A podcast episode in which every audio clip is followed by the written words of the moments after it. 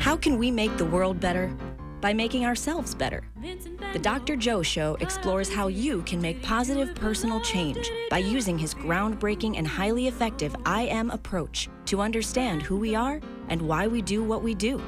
Your small changes can have big effects. Join us now for the Dr. Joe Show with Mark Stiles of Stiles Law and your host, Dr. Joe Shrand. Ladies and gentlemen, welcome to the Dr. Joe Show. Oh yeah. Have you been have you been practicing? No, but you can tell every once in a while there's an episode that gets me excited, I right? can so that's what this is. This Yeah, is I think so. excitement. Yeah, this is oxytocin flowing, You- flowing through the bloodstream right are- now. And and Mark, why so excited today? So today's Thursday, That's which is always great. I always mean, the. Dr. Joe show Thursday night. I get really excited every Thursday night. I mean, there's no question about it. This I is like the highlight of my week right now, Dr. Joe, and my therapy, my weekly therapy on air, folks. Yeah. Um, live therapy. Live therapy. Hear it right here on the Dr. Joe show. I need some. Mark Stiles. Uh, we have no couch. No. No, but um, so in addition to this being a Thursday, tomorrow begins PMC weekend, which some refer to as the greatest weekend of the year. PMC, that stands for Pan Mass Challenge. Pan Mass Challenge for those who don't know, an incredible thing. Mm. Incredible. So go on, go on, go on. Tell us more. Well, that's tell it. It's more. over. Show's over. Folks, Thanks. thank you for your Bye. sponsorship. Because you are riding. Yes. In the so PMC. tomorrow we go out to Sturbridge, Massachusetts. That's in the 413 area code for those local to this area. 413 Yeah, area code. 413. Sturbridge, Massachusetts. And that's where the opening ceremonies are with uh, Billy Starr. It's uh, found on what? Fox. Fo- ho- well, can we? ent- Can we? Um, I- I yeah. think it's Let's I think let's so. introduce So- our wait, guest. Wait, did you too. hear that? Did you hear that other voice? That voice is our in-studio guest. Yes, the reason why we have between one and two million viewers right now. Right now. on Facebook Live. That's right. Is that between true? one- Um, yeah. My friend and yours, local um, celebrity, uh, oftentimes referred to as Superman. In fact, he Ah. was referred to as Superman in the Wall Street Journal of all periodicals.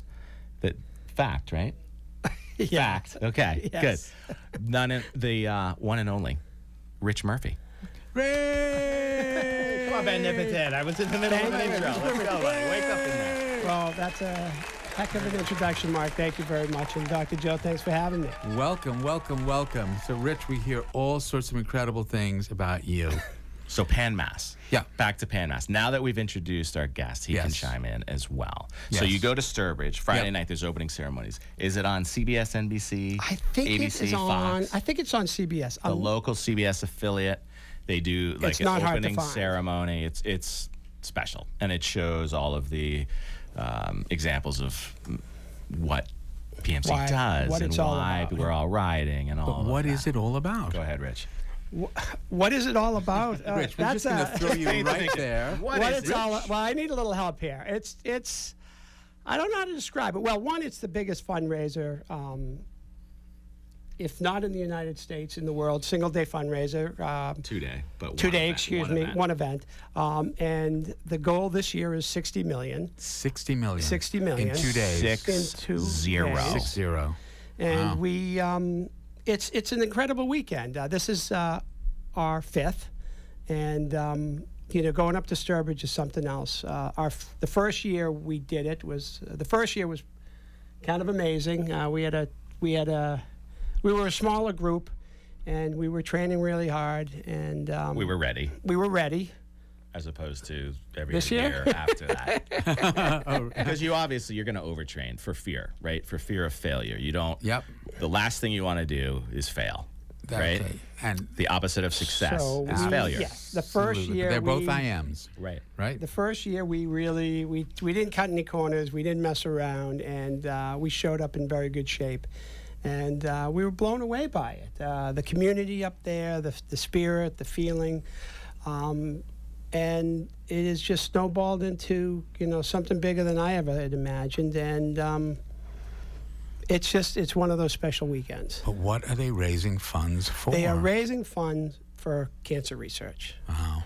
um, through Dana Farber and the Jimmy Fund.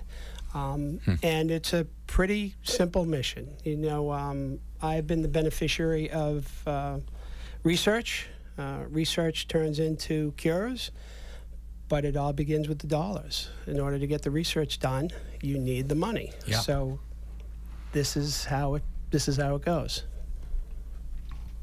So I've been hearing about this from Mark for Five years. That's right.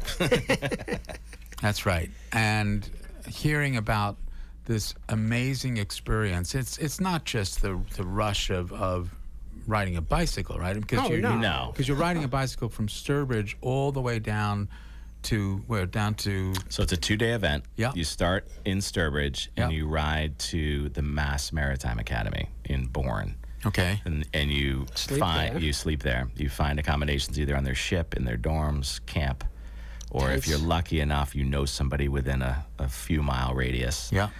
And then the next morning at sunrise again. So sunrise Saturday, sunrise Sunday, you ride from Mass Maritime over the bridge to Provincetown. And it's special. And it's probably not just the two of you. Six Oh, no, thousand 6,000 riders. Six 4,000 volunteers. Wow. It's amazing. Wow. So we're, we're looking at 10,000 people involved in this. Yeah, it's a 6,000 riders, 4,000 volunteers, $60 million. All focused in the same singular direction. Yeah. And that direction is from Sturbridge down to. Well, yes. the mission is mission. all the same focus. Yeah. It's one focus, one love, one focus, Right. one ride. It's And this, this, i- I mean, we've we've been talking about community over the last month or more, and part of why this is just so timely is look at this community. What what can people do for each other when they have a focus, a mission, but a passion, and it's a passion to help. That's part of who we are as human beings. It is a passion to help other people. And it doesn't matter what race you are, what religion you are, what gender you are. You've got a common mission. That's who we are as human beings. Absolutely. I, I, you know, I never. I mean, not that I never realized it, but um, you know, when I was first diagnosed, um, I was very tight-lipped about it. Um, kept it really close to the vest, and um, you know, I didn't want, really didn't want anyone to know. when was that? Um, it was 2008. Um, Can I we was- ask why he wanted to be tight-lipped about it? Because I understand it, but I, I want to explore it a little bit. Like, why wouldn't you want community help? Well, now see, you're going to get me, you know, tearing up early. It was pretty easy. Um, my kids were little, um, Got it. and uh, And you're getting teary. But, but that's you know okay. What? But but you know what? I, I just I just want to comment on that for a moment because that that shows just again the community, the small community that we built right here in studio, right now, where I hope you're feeling safe Mm-hmm. and respected and valued. oh, And that is what leads to trust. Trust, right? And with trust, you can say whatever you want because Yeah. you know people aren't going to judge you. oh yeah. It's less than and no, broken. I'm absolutely comfortable here on the couch. But this is part of the I am. This is what the I am is about. So tell us, I mean, So you didn't want your kids to know then? I didn't want my kids to know. They were little. They were, um, you know, they were four, four, five, and 7 And uh, what's that line? We wanted to keep them. We wanted to treat them like mushrooms, keep them in the dark. And um, you know, we just we we and and it's funny. Not that it's backfired over the years, but we kept it tight-lipped. Um, and you know, obviously, we had to let the school know. Um, and it started trickling out.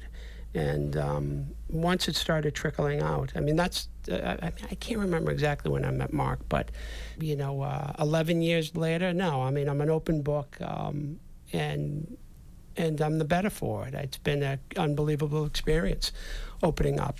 Um, and, you know, we're here in the Marshfield studio. Uh, this, com- talk about a community. The minute I opened up, the Marshfield community, uh, you know, they wrapped their arms around me. And uh, I guess this is what we were talking about before that feeling. And, uh, and I am forever grateful to this community because, you know, they, threw me on their shoulders and got me through to where I am today.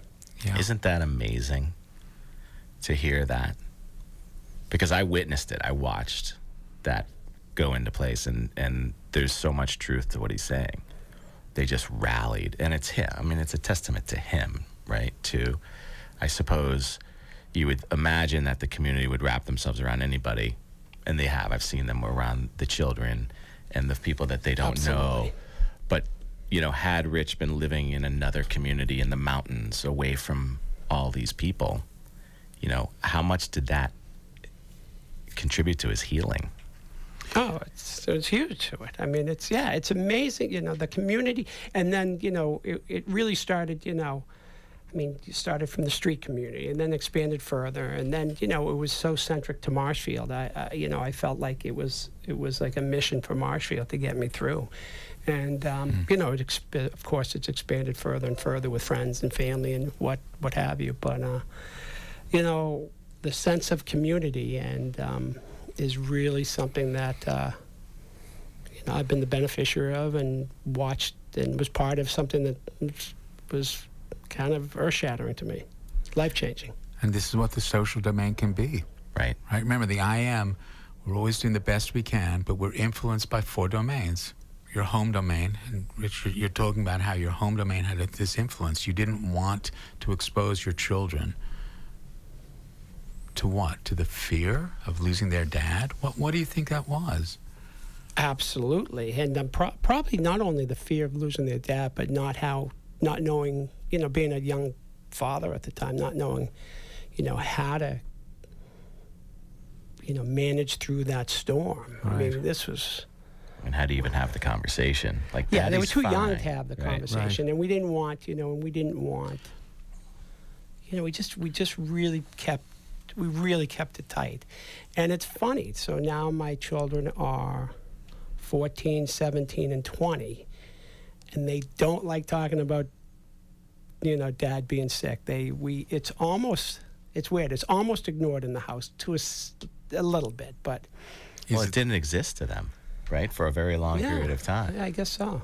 At what point were they openly exposed to it and realized, oh boy, daddy's... Well, I mean, we, you know, when we were at Dana Farber, um, you know, they, we were open to their, you know, their social um, help, and I, I remember meeting um, a group there and introducing um, Mackenzie, Max, and Jake to some therapists, and um, you know, we, we, we did that for a, a, while. I mean, you know, we had an, I had an up and down diagnosis. Um, you know, looking back on it, you know, there was a couple times you thought you were in the clear, and so not that you forget about it, but I mean, you know, I don't know, Dr. Joe, if you know the history. I mean, it was it was it was kind of a crazy roller coaster ride, as Let's I explain it. it. Yeah, we're talking about Richard, and we're talking about let's just put it out there, cancer, and being a survivor, mm. and and staring, that, staring death in the eyes, and and having a community around you that comes together,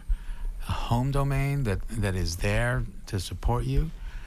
It's going to affect your biological domain and the I see, how you see yourself, how you think other people see you. I mean, this is this is part of, of what the I am is about. And we were in the middle of, of talking about the story. So let's can we go back and yeah, let's rewind a little bit. We're back in what 2008. 2008. 2008. Just um, in fact, I, I, I, I received my first di- I received my diagnosis. But were there uh, were, there things before that that gave you a, a, hint that something was going on? There was a hint, but I would never expected this. So okay. the hint was um, it was February vacation of 2008. Started. It was something so minor. Um, I started waking up in the middle of the mountain in the middle of the night with dry mouth. Hmm. Um, and that's all it was. And wow. I went from February till June 18th, uh, July 18th, excuse me, um, dealing with this issue. And all I thought, you know, uh, something would block up in my nose. I'd breathe through my mouth. My mouth would get dry. I would wake up. And for that entire time, I probably slept, you know, a couple hours here, a couple hours there.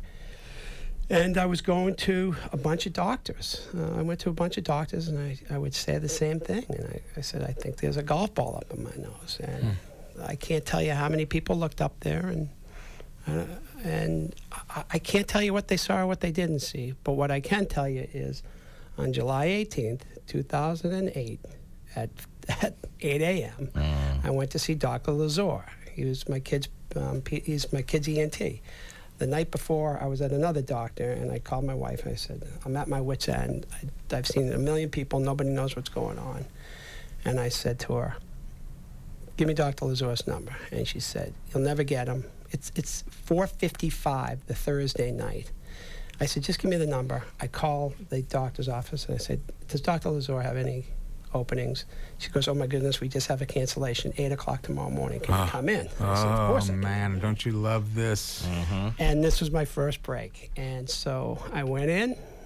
He put a, he looked up my nose and he goes, Has anyone told you about this? I said, "Mm, Told me about what? Had anyone else looked up your nose?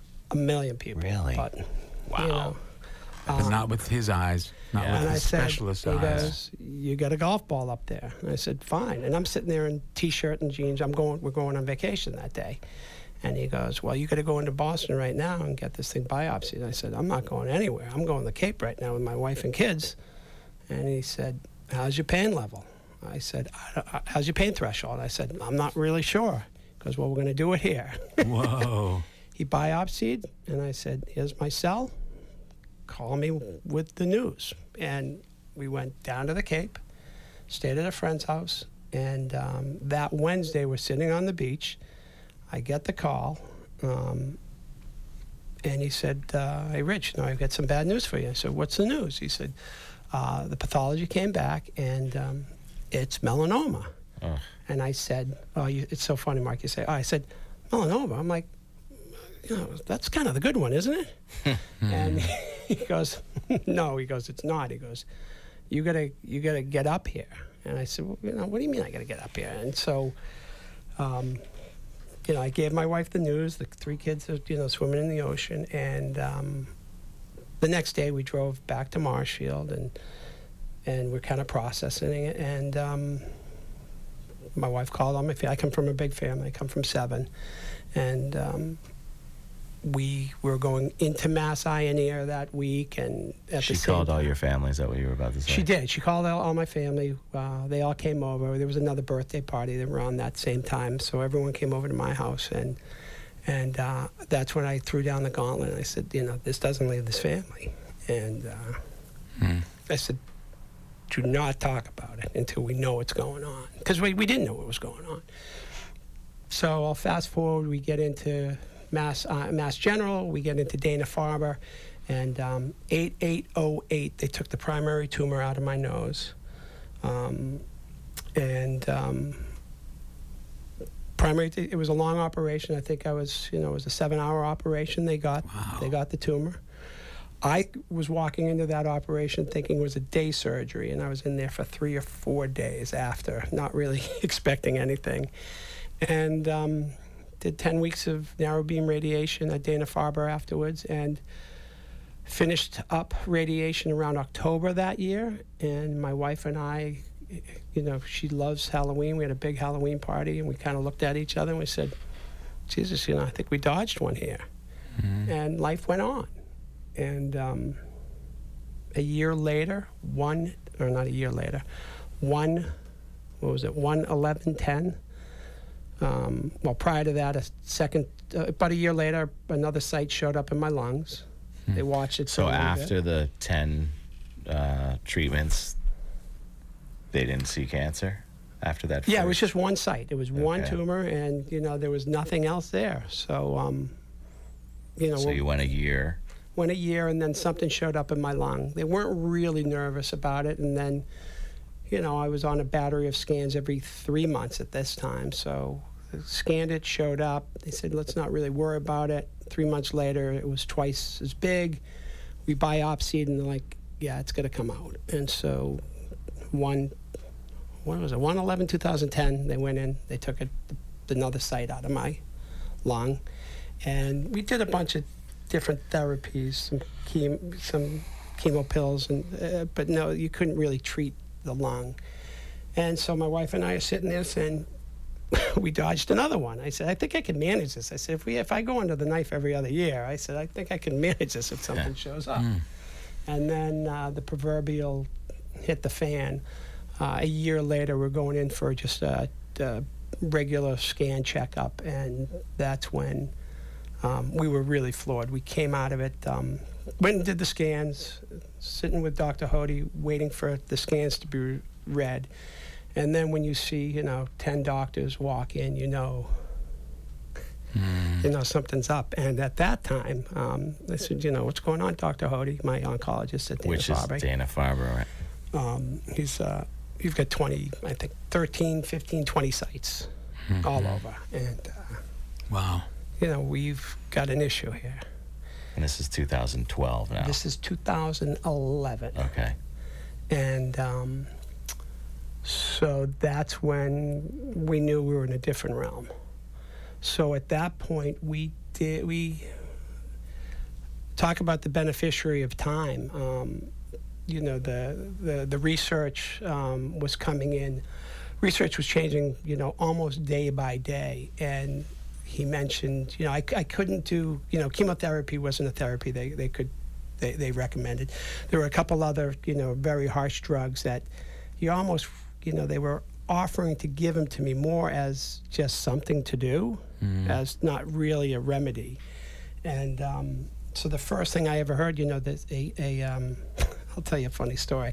It was a um, the first immunotherapy drug that I had the opportunity to to to um, test for was a CureTech. It was a company out of Israel, a CureTech pharmaceutical, and they had uh, one of the first uh, immunotherapy drugs that I could try and get into. There was one spot left on the trial, and I had to. You have to test to get into these things. And so, um, you know, they did blood screening, they did pulmonary tests, and I had my red blood count for some reason was low. And and Dr. Hodi, you know, this is like over a, a week period of time. Dr. Hodi called me up because, you know, we got to get that red, we got to manipulate that red blood test, or you'll never even get a shot at this trial. So I said, you know, what do you want me to do? He goes, yeah, before we take blood, just do jumping jacks. And I said, you know, Dr. Hodi, you got to give me something better than jumping jacks. I said, I'm not going to do jumping jacks. If, I said, you know, what do you mean? He goes, well, just do like 50 jumping jacks. I said, and so the, so the next day we're driving in, and I told my wife, I said, um, yeah, you're dropping me off. We got off the highway to go to Dana Farber, and we're like four miles away. I said, I said, pull over. She's like, what are you doing? I said, I'm not doing jumping jacks. So I ran to Dana Farber with my cell phone, and Mark can to attest I am not a runner. You ran four miles To just get- about to get Yeah. the exercise, get the To get the heart rate, to get oxygenation the- and the heart rate going. And when I get to Dana Farber, I call my wife on the phone. I'm like, are they ready for me? And she's like, no, you got to come up here and get in line. So then I went up in line, got in line, and they said, when am I going to get the blood drawn? They're like, not yet. So I, now I'm running around the building. And they said, come back up. You're ready. I go up. They're not quite ready. Now I'm doing jumping jacks. now you're doing the jumping jacks. and um, they drew the blood. I'm soaking wet, and Dr. Hodi says, "Stay, stay by the phone. We'll get this. We'll get out the application. Um, their, you know, their, their timing is a little off. The blood work has been So taken. biologically, that would work. That would create a better red blood cell test. well, because the red blood cell's responsible for oxygenating. look at the bio, look at what the biological absolutely domain is doing. here. biologic. it- it- it- that's it. And what are they is- testing for? What do they say that he's strong enough in Well, every other realm? th- There must be some protocol and, and some some criteria that you have to do to get into the study. Yeah. So what happened? I well, so it, it's not. I mean, so the, the, well, so anyhow, so I, I ran and did all this stuff. Driving home before I even got to the split in Braintree, coming back to Marshfield, I get a call from Dr. Hodi, and he goes, "What the hell did you do?" And I said, "Well, I certainly didn't do jumping jacks." and he goes, "Well, you blew the number out of the wall." And I forget what we were looking Yeah. for. I, it's so funny. I mean, I, you know, a couple of years ago, I would have known the number. I, I- if it was like, if we were looking for 50, I think I was like at 250, whatever the number was. He goes, stand by the phone. We're going to get this packet out and we're going to hear back. And this was my first digging into a tr- clinical trial. This is a clinical trial stage. Um, so around midnight, I get a call from Dr. Hodi, and he gives me the word that I'm sorry, they didn't accept you. What? And I was, oh, I, you know, poor Dr. Hodi's ears. Uh, I gave him a good ration right then and there. I couldn't get it. I, I thought it was a foregone conclusion. So you I- went limbic. absolutely. Right. Uh, and so, so, Understand. Absolutely. Well, it's, it's an I am. It's I'm not. so not much criticizing so you, Mark.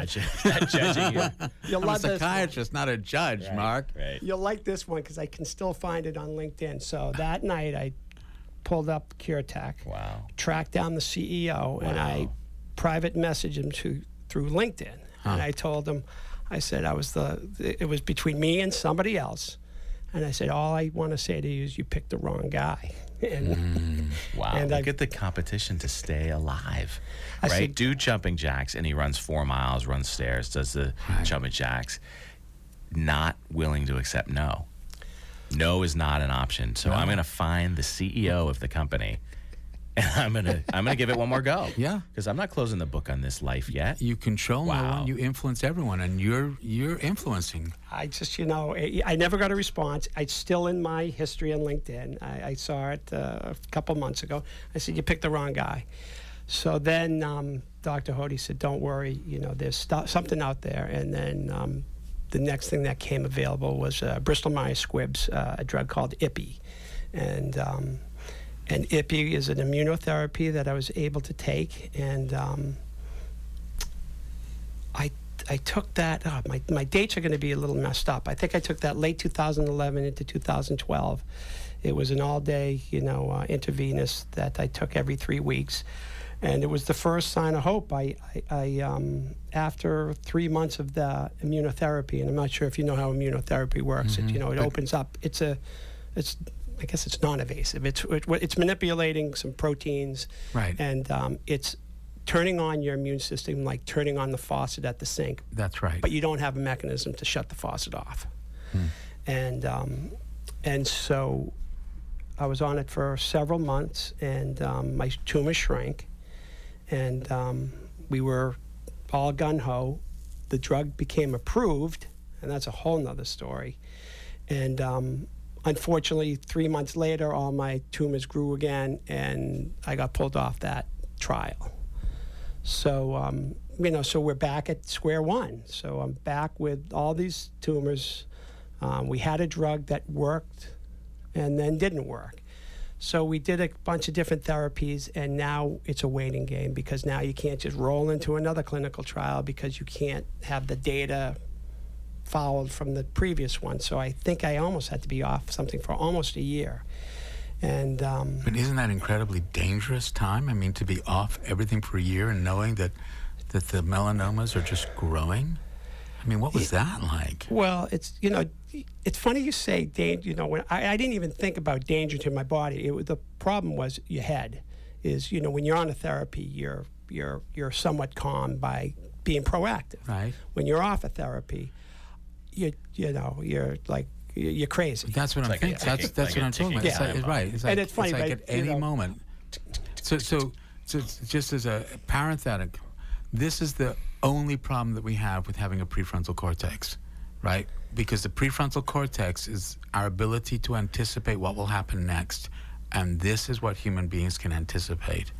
What will happen next if I am on the brink like this? So let's keep going. Well, that was it was it was it was as I said. Anyone I talked to, and, and I get a lot of calls from people all across the country, just calling me and asking for help.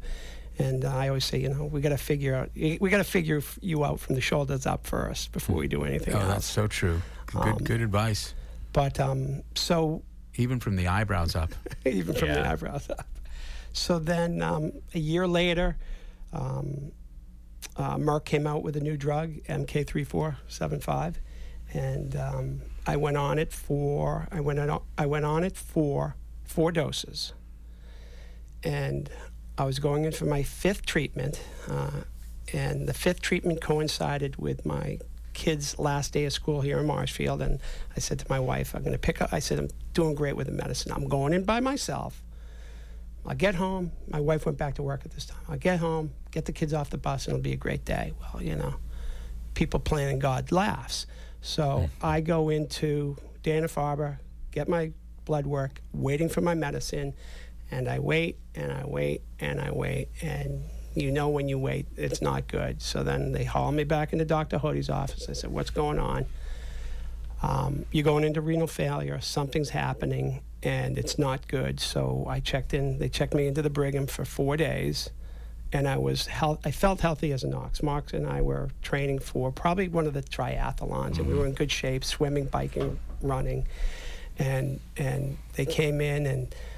Um, I was going into yeah, I was uh, renal failure, um, That's kidney failure. kidney failure, and um, a whole host of things. And so, the, so the first night, they called me. Uh, Dr. Hodi calls me, and they do some scans that day. And they said, you know, Dr. Hodi calls me. He goes, "I've got good news and I got bad news." I said, "Well, you know, what's the bad news?" okay.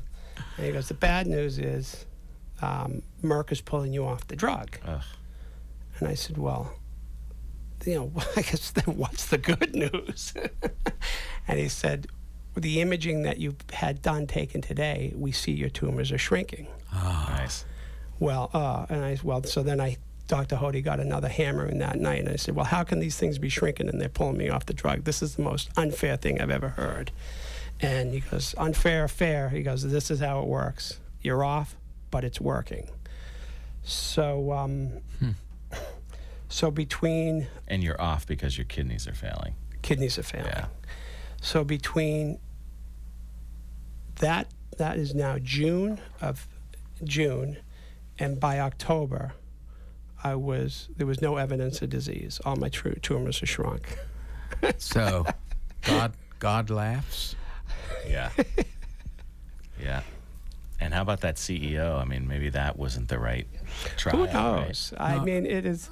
I mean, there's a bunch of stories. There's a bunch of little stories in between there, but that's that's the gist of it. I mean, that's how crazy it was. And um, But everything And happens Merck, for a reason. ever since Merck, know? Merck, we're sitting here cancer free. ever since Merck, Oh, yeah, and. Um, I'm buying stock in Merck tonight. I, I've got know, a- I'm, I'm just touching I've got wood. two. I only own two stocks. I'm just I guess you could wood. grasp guess which ones. Yeah. Bristol Myers Squibbs and Merck. Yeah. wow. um, That's amazing. So, this this almost sounds like a miracle for those who believe in miracles. Well, I believe that's why they refer to him as Superman in the Wall Street Journal. I mean, this is this is Dana Farber at its finest. Like, there's un, they're unwilling to give up because they're well funded. Pulling it full circle, they're well funded because of things like the Pan Mass Challenge and the awareness that people have that are saying, "I want more Rich Murphys. I, I'm tired of going to funerals. I want more." Stories like Rich Murphy's. And that's what Pan Mass is about. Yeah. Is Yeah. helping. Yeah. You know, I, I, I just want to take a, a quick break away from this, Rich, because we have a caller. I've got Dr. Bob Freeman on the phone, who is one of my uh, all, all, you know, full disclosure, he's one of my colleagues from High Point. Uh, Bob, you on the phone there? Yeah, I'm right here. All right, I'm just going to turn on the volume. So I, I, I found out today that Bob has been riding um, PMC for how many years now? Uh, this is will be my 19th. oof. How many? Since when? 19. I started in 2000. I missed one year because I had an accident. And and and what what has inspired you to do this, Bob? Um, when I first started, I didn't know, know much about it. I, I, it was more of a bicycle challenge. But then I've learned more about it. I've learned how they uh, they use the money. You know, the government money is kind of dried up, and they use they do pilot. They use the money from the PMC to do pilot studies, and then when they the studies show some promise, they can actually. Um, you know, get the funding, and they've given us many specific examples over the years of very specific drugs and immunotherapies that have been developed just because of the PMC. And and what is this experience like for you? I mean, you're you're you're doing it for years now. What's the experience for you? Well, it's very hard. I, when I first did it, I said, "Well, how hard could this be?" I mean, so many people do it, but I was shocked at uh, all the hills, you know, coming in from Sturbridge. but now that I'm older, um, I'm more afraid of the downhills. To tell you the truth, I'm, I'm 73, so I'm getting to be one of the older older people. Um, but I'm, I'm you. amazed at um, the people at the side of the road, the, almost the whole route, and uh, and they just look right at you, and you know they say thank you. I mean, I, I've been a primary care doctor, so I've always been riding for people, and one year I was riding for a family, but um, I, I'm just amazed at the people who are out you know, cheering you on the whole way. It does really help. We've had a lot of rain the last few years, and you know, people, even in pouring rain, people are standing there uh, out, you know, just out there uh, cheering you on. And that experience is part of what we're talking about. That experience of feeling that gratitude. So let me let me ask Bob, when you experience that gratitude, how does that influence what you want to do? How does that influence what do you want to give more back? Uh, yeah, and, you know, I'm lucky. I, I know a lot of people, so I, I get a lot of checks. I've, I raised a lot of money over the years. I, I think I just passed three hundred seventy-two thousand dollars. All right. And when, I, and when I, I get these big checks, I write people back, and it you know it really spurs me on that people you know, and they and they also say nice things, or you know, so it really keeps me going. But I, I think. Um, yeah, the other thing too is people often say, "Oh, they raise all this money for cancer. You know, why don't they just cure it?" But you know, I've I've been a doctor since 1972, and I, I remember I did a, a oncology rotation at Johns Hopkins in 1973, and those people were so sick, and their diagnosis was so late, and the treatment was horrible. I mean, I've never forgotten it. People were getting severe infections and dying and bleeding, and uh, what we have now is so much better than when I first started. It, it's a remarkable. Look, I, I, I just want to thank you so much for, for calling in, but so much for the dedication that you have to help all these people. It is really, really inspirational, and that's part of what you guys are doing for other people. You are inspiring. Thanks for riding, Dr. Bob. Uh, that's pretty okay. impressive. Thanks for okay, calling thank in. You. Really okay, appreciate it. Okay. Okay, bye. Bye. Did you hear what he said about the people looking at you when you're riding? I mean, It's that's crazy. the oxytocin. And that's what we were talking about off air about what keeps you pedaling. It's not adrenaline, but it's that. It's the signs that say, my son is 12 because of you. Yeah. Uh, Oh, how about the first, uh, the first time rolling into Lakeville? So we're, you're suffering by Lakeville. You're kind of miserable. You're, Probably 80 You'll- miles in. yeah, and you're just hanging. And I, I got dropped by my team. There, I was you behind didn't. them. And and We waited. Lean on me. your head's down. You're just trying to get to the next rest stop. Next rest stop is Lakeville, which is the, um, oh my goodness, how come I can't think of the name of the stop? The high school. No, the, but the, the the kids. Oh, um, the uh, pedal pedal partners. pedal partners. And so you, about a mile out, you just start seeing these pictures of these kids, and these kids, and these kids. And by the time we pulled into Lakeville, uh, our whole team was there. We're just in tears, and we just said, "All right, I don't feel that bad anymore, and we got to crank this thing out." It was just um, that was amazing, and the the parents there and the kids there, and uh, So you have to So- visualize this. Okay, you're hurting. It's hot or it's raining. And it's an open area. You haven't seen a ton of people. Now people Yeah. are lining the streets and people are in their neighborhoods, but there's a stretch where there's not a ton quiet. of people. And all of a sudden you hit this hill. And you're looking up at this hill and it's it's gonna be a long hill. But then you look to your right and there's these pictures. these faces, One after mm. hundreds. another and another as you're going up this hill. So it's like, I think I can keep so going. this is the motivation. yeah. Yeah. You see, but that's powerful. That's who we are as human beings. We see a stranger in distress and we can mobilize and find all this energy. So, Rich, you're a survivor. And that is an influence on so many people. And Jason, let me welcome you here. Thank How you. come you're writing? What's going on, Jason? So that's first of all, thank you so much for, for having me. I, I really appreciate it, Mark. You too. Um, this is a, it's really um, an honor just to be talking about you know why I ride the Pan Mass Challenge. Um, and it's real. It's about my mother. So unfortunately, she passed away in 2013 uh, of uh, lymphoma. Right. So she had uh, what what I was told, and I, it was funny. I was listening to um, to the show on the way in, and listening to to Rich's story about the, his comment about melanoma being the good kind of cancer.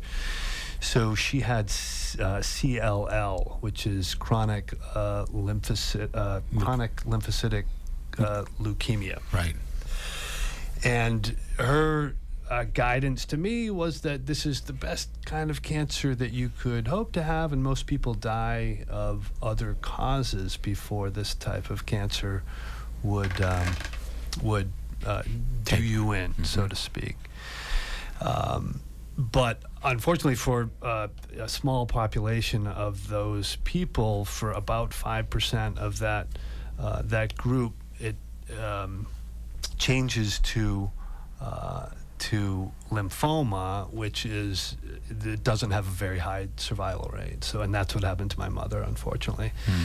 So, um, uh, yeah, so uh, unbelievably sad. But w- one of the, the, the really heartening things about the, the the good things I take away from the story is that um, I is the community of friends, uh, family, and loved ones that really came together to support her, including Dana Farber.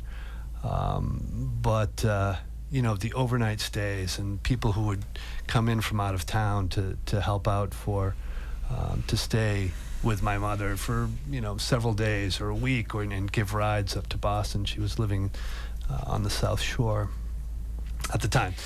So you know that's what really heartened me about um, about someone who obviously was incredibly close to me, a wonderful, beautiful, amazing person um, who we lost, but it, there was a, this this tremendous show of of community and of, of support that um, was was really encouraging. And that was your inspiration to start writing.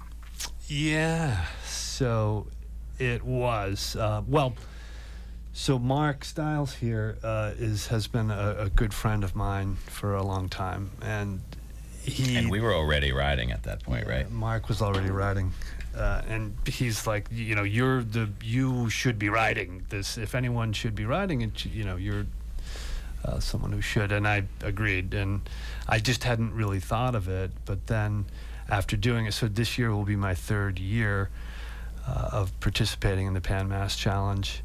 Um, and it's, I can't say enough good things about it. So, uh, what is the experience like for you, Jason? So, you know, it's hard, right? It's it's um, it's it's challenging in, in in a couple of ways. One, the physical challenge of it. Uh, as your as your colleague had mentioned, the the hills going both up and down are very challenging um, and training for that to be in good enough shape to do that without, you know, really, you know, failing at it. You, you need to you need to be in a certain amount of shape. So there's that, but then also the the fundraising, you know, and it's and it's reaching out to that network, that same network of people that um, that helped to to support my mother and and other people beyond that circle uh, to to help support this cause of finding a cure for cancer. Um, so when I thought about it, it didn't take me very long. In fact, I think we were up at Loon Mountain. That's right. for a ski weekend. It, it you know it was only a matter of minutes where I was like I was, yeah, absolutely, I'll do it, and I signed up. Um, to, to commit to, to the ride. So one of their slogans is commit, then figure it out mm. which is very powerful. And I will say what what Jason brought up, um, not a lot of people talk about, but the the high barrier of entry for a lot of people is the the required uh, fundraising. Mm. And it's a big number. This year, I think if you sign up as early as you possibly can and commit early, it's five thousand dollars. Hmm. So that's a big number for a lot of people, and a lot of people don't want to ask, right? They don't want to burden other people with these fundraisings. But what I will say about the PMC, the Pan Mass Challenge, is that people know it and they've seen the results of it. So the the ask is a lot easier than it would be for what I would say any other event. I mean, I'm kind of biased with it because I get it and I'm fully immersed in it. But for those that are worried about that that threshold, it's very doable because to the point where mo- most people know in this state at least what the pan mass challenge is and, and it's really easy to educate them on it and the ask becomes easy when you have examples like rich you know and you have stories and I mean, stories like jason's right That's Right. right. And those folks will come around and circle him up again because it's their way of sticking with him too and, and- supporting him when they were supporting him and his mother. But now this is that small change, that That's one right. little thing that they can do to say, Jason, I'm still here. And that that is it because you know the two rules of the I am, two principles. Because the four domains interconnect your home, your social, the biological, and the I see. How do I see myself? How do I think other people see me? Because they interconnect, you make a small change in any one domain, it can have a ripple effect. And we have heard one small change after another in Rich's story. Mm-hmm. One small change after another that has an effect. And then the second rule, because everyone is interested in what you think about them, and you're part of someone's home or social domain, and you know that you affect somebody's brain and body the way you treat them, you control no one, you influence everyone. And the three of you are influencing so many people by writing, by the example that you're setting, by saying, I am going to give of myself to help others. And this is powerful. And that's why I want to thank you on the air right now. Because what you're doing is so important in sending a message to everyone that we can do this. We can do this. So I want to thank you guys for coming in. Thanks for sharing your story. It's powerful. Mark, thanks for writing. Jason, thanks for writing. You know, Thank you. it is Thanks for having my us. pleasure. Thanks for what you do, guys. Dr. Joshua will be back next week, and I think we may be continuing the theme of gratitude a couple of weeks down from now, because Mark is going to be away for a couple of weeks, showing his gratitude to his family and to all those others. Thanks, everybody. Stretch the